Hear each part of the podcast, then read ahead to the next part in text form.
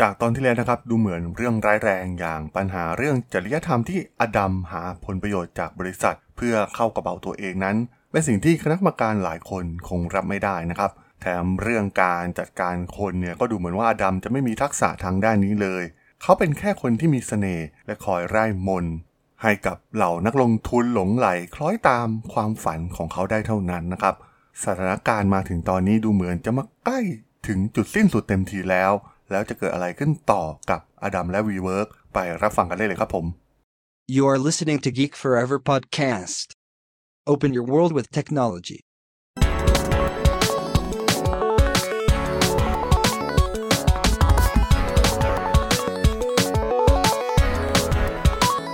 This is Geek Story.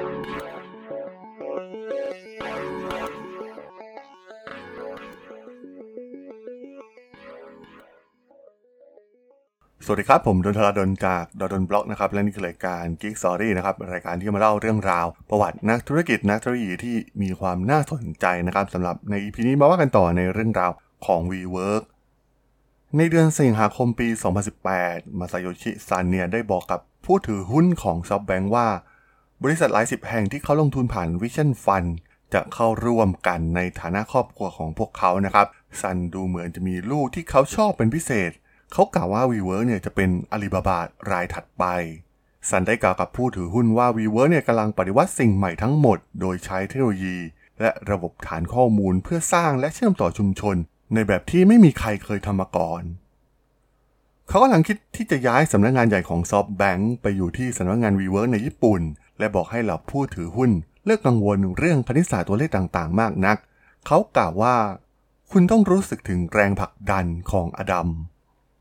แต่ก็ต้องบอกว่าตัวเลขเนี่ยก็ยังคงเป็นปัญหาใหญ่ของ WeWork นะครับ ซึ่งกำลังสูญเสียเงินไปเกือบ 2,000 ล้านดอลลาร์ในปี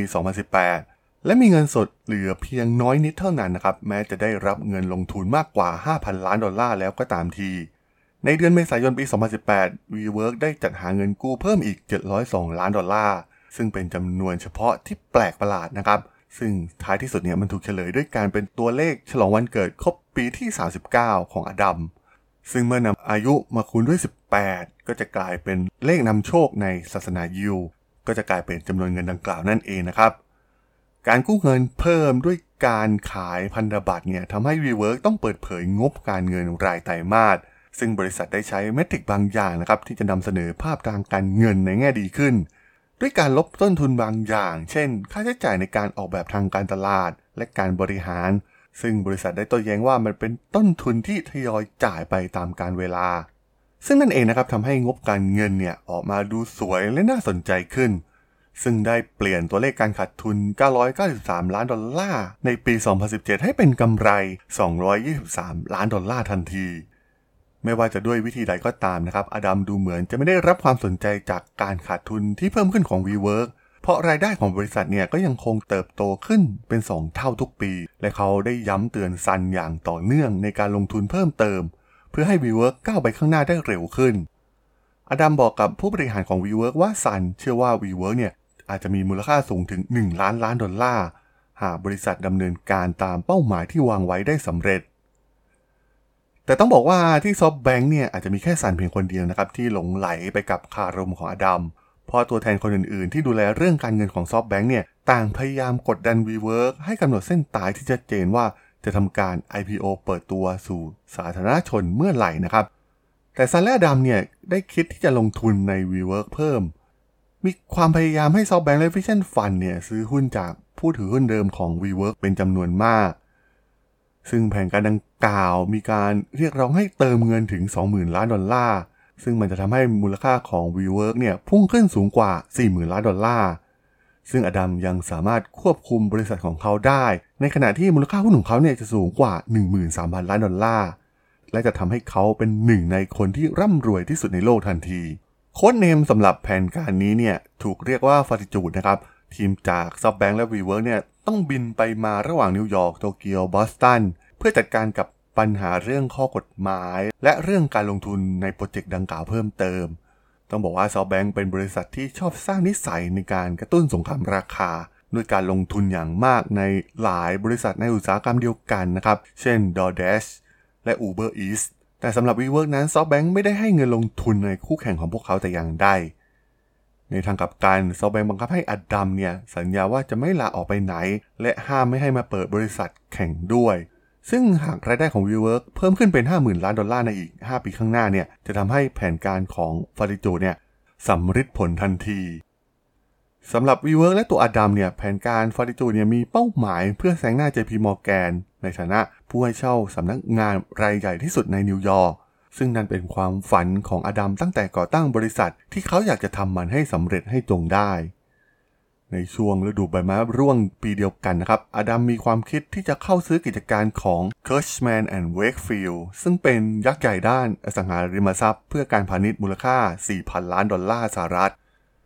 อดัมทำการประมูลซื้อสวีทกรีนนะครับ ผู้ผลิตสลัด ชื่อของบริษัทอย่าง WeWork เนี่ยดูเหมือนจะถูกจำกัดแคบเกินไป ที่จะครอบคลุมความทะเยอทะยานทั้งหมดของอดัมอีกต่อไปแล้ว บริษัทเริ่มคิดจะเปลี่ยนชื่อแบรนด์นะครับ เหมือนที่ Google เนี่ย จัดการในการเปลี่ยนชื่อตัวเองให้เป็น Alphabet ด้วยการที่มีกลุ่มผลิตภัณฑ์หลัก 3 กลุ่ม ได้แก่ WeWork, WeLive และ WeGrow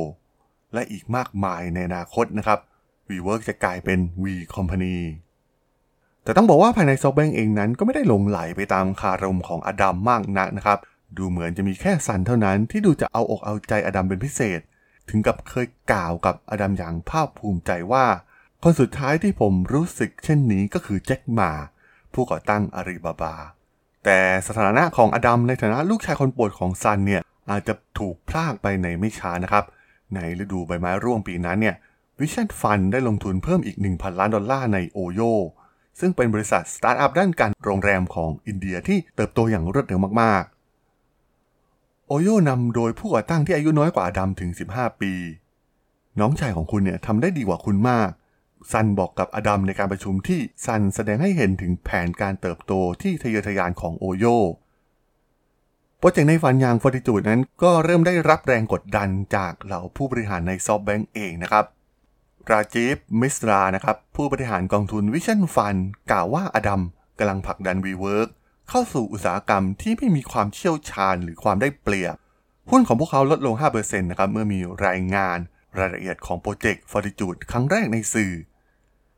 ในเดือนพฤศจิกายนเนี่ยทั้งสองฝ่ายได้ทำข้อตกลงเบื้องต้นให้ SoftBank ลงทุนเพิ่มเติมอีก 3,000 ล้านดอลลาร์ใน WeWork ในขณะที่ 2 ฝ่ายจะร่วมมือกันผ่านโปรเจกต์ Fortitude ในขณะที่การเจรจาดำเนินไปนะครับแบรเลนและมินสันซึ่งเป็นผู้นำทีมของ WeWork ก็ยอมรับว่าหาก SoftBank ใช้กลยุทธ์การอัดเงิน แบบนี้ต่อไปเรื่อยๆเนี่ย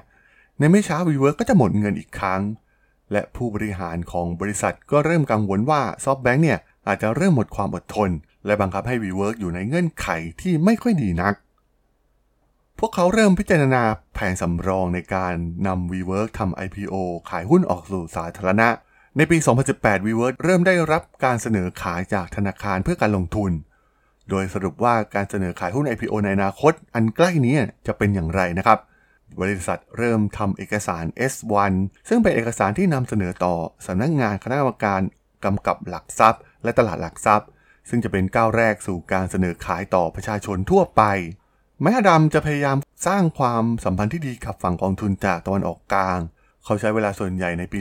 2018 ในการวางแผนขยายธุรกิจในตะวันออกกลาง ในซาอุดิอาระเบียและอาบูดาบี ซึ่งเป็นผู้สนับสนุนใหญ่ทั้งสองของ Vision Fund นั่นเอง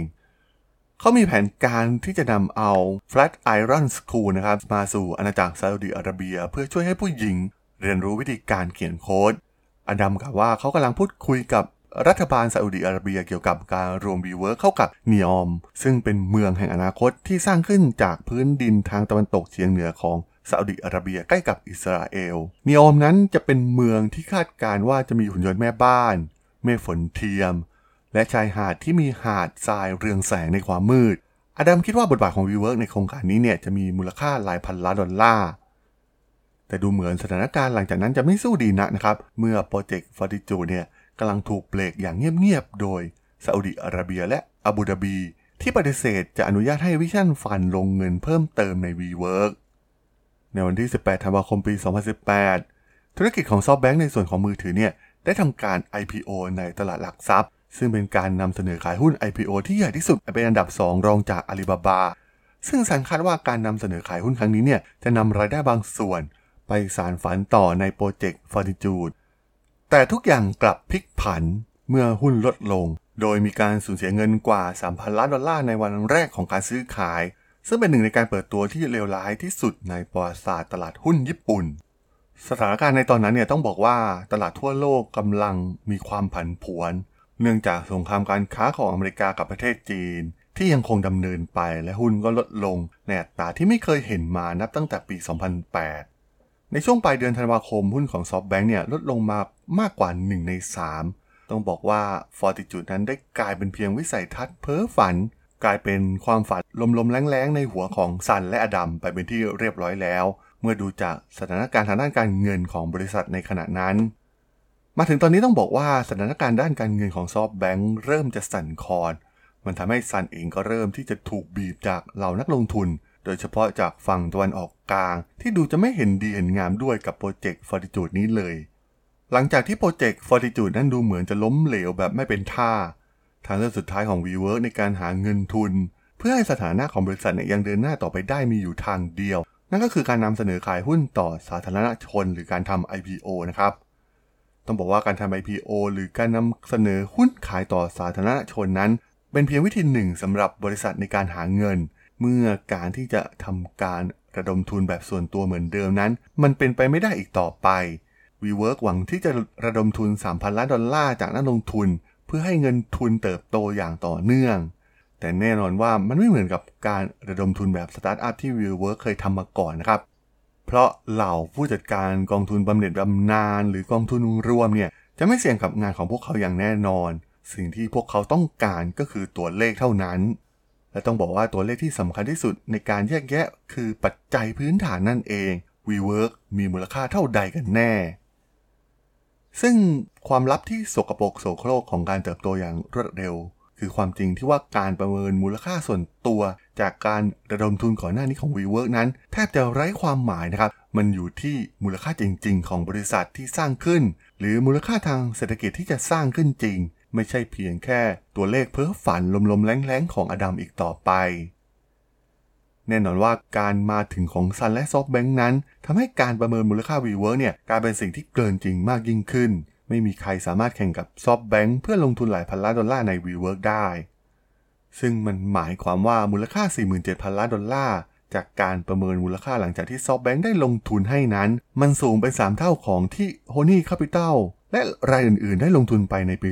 2016 และมันเป็นข้อตกลงระหว่างซันกับอดัมเพียงอย่างเดียวเท่านั้น เมื่อสรุปเงื่อนไขของข้อตกลงแล้วนะครับ เหล่าผู้บริหารของ WeWork บางคนคิดว่าควรระมัดระวังในการเผยแพร่ตัวเลขที่ต่ำกว่านี้ออกไปสู่สาธารณชน แม้แต่ผู้สนับสนุนของ WeWork รายแรกๆเนี่ยก็ยังไม่เชื่อว่ามูลค่าของบริษัทเนี่ยจะสูงถึงเพียงนี้ ในเดือนเมษายน Fidelity ได้ทำการประเมินมูลค่าของ WeWork ไว้เพียงแค่ 18,000 ล้านดอลลาร์อย่างเงียบๆ แต่ก็ต้องบอกว่าทั้งซันและอดัมคงไม่สามารถยอมรับตัวเลขน้อยๆ ได้อย่างแน่นอนนะครับ พวกเขากำลังขึ้นหลังเสือ และที่สำคัญซันกำลังหาเงินเพิ่มสำหรับ Vision Fund ที่ 2 ของเขาด้วย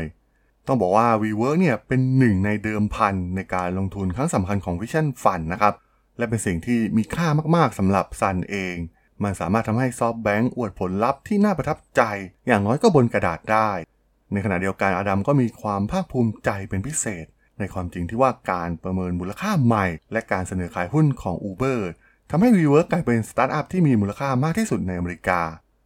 เขาได้กดดันทีมสื่อสารของ WeWork เพื่อผลักดันตัวเลข 47,000 ล้านดอลลาร์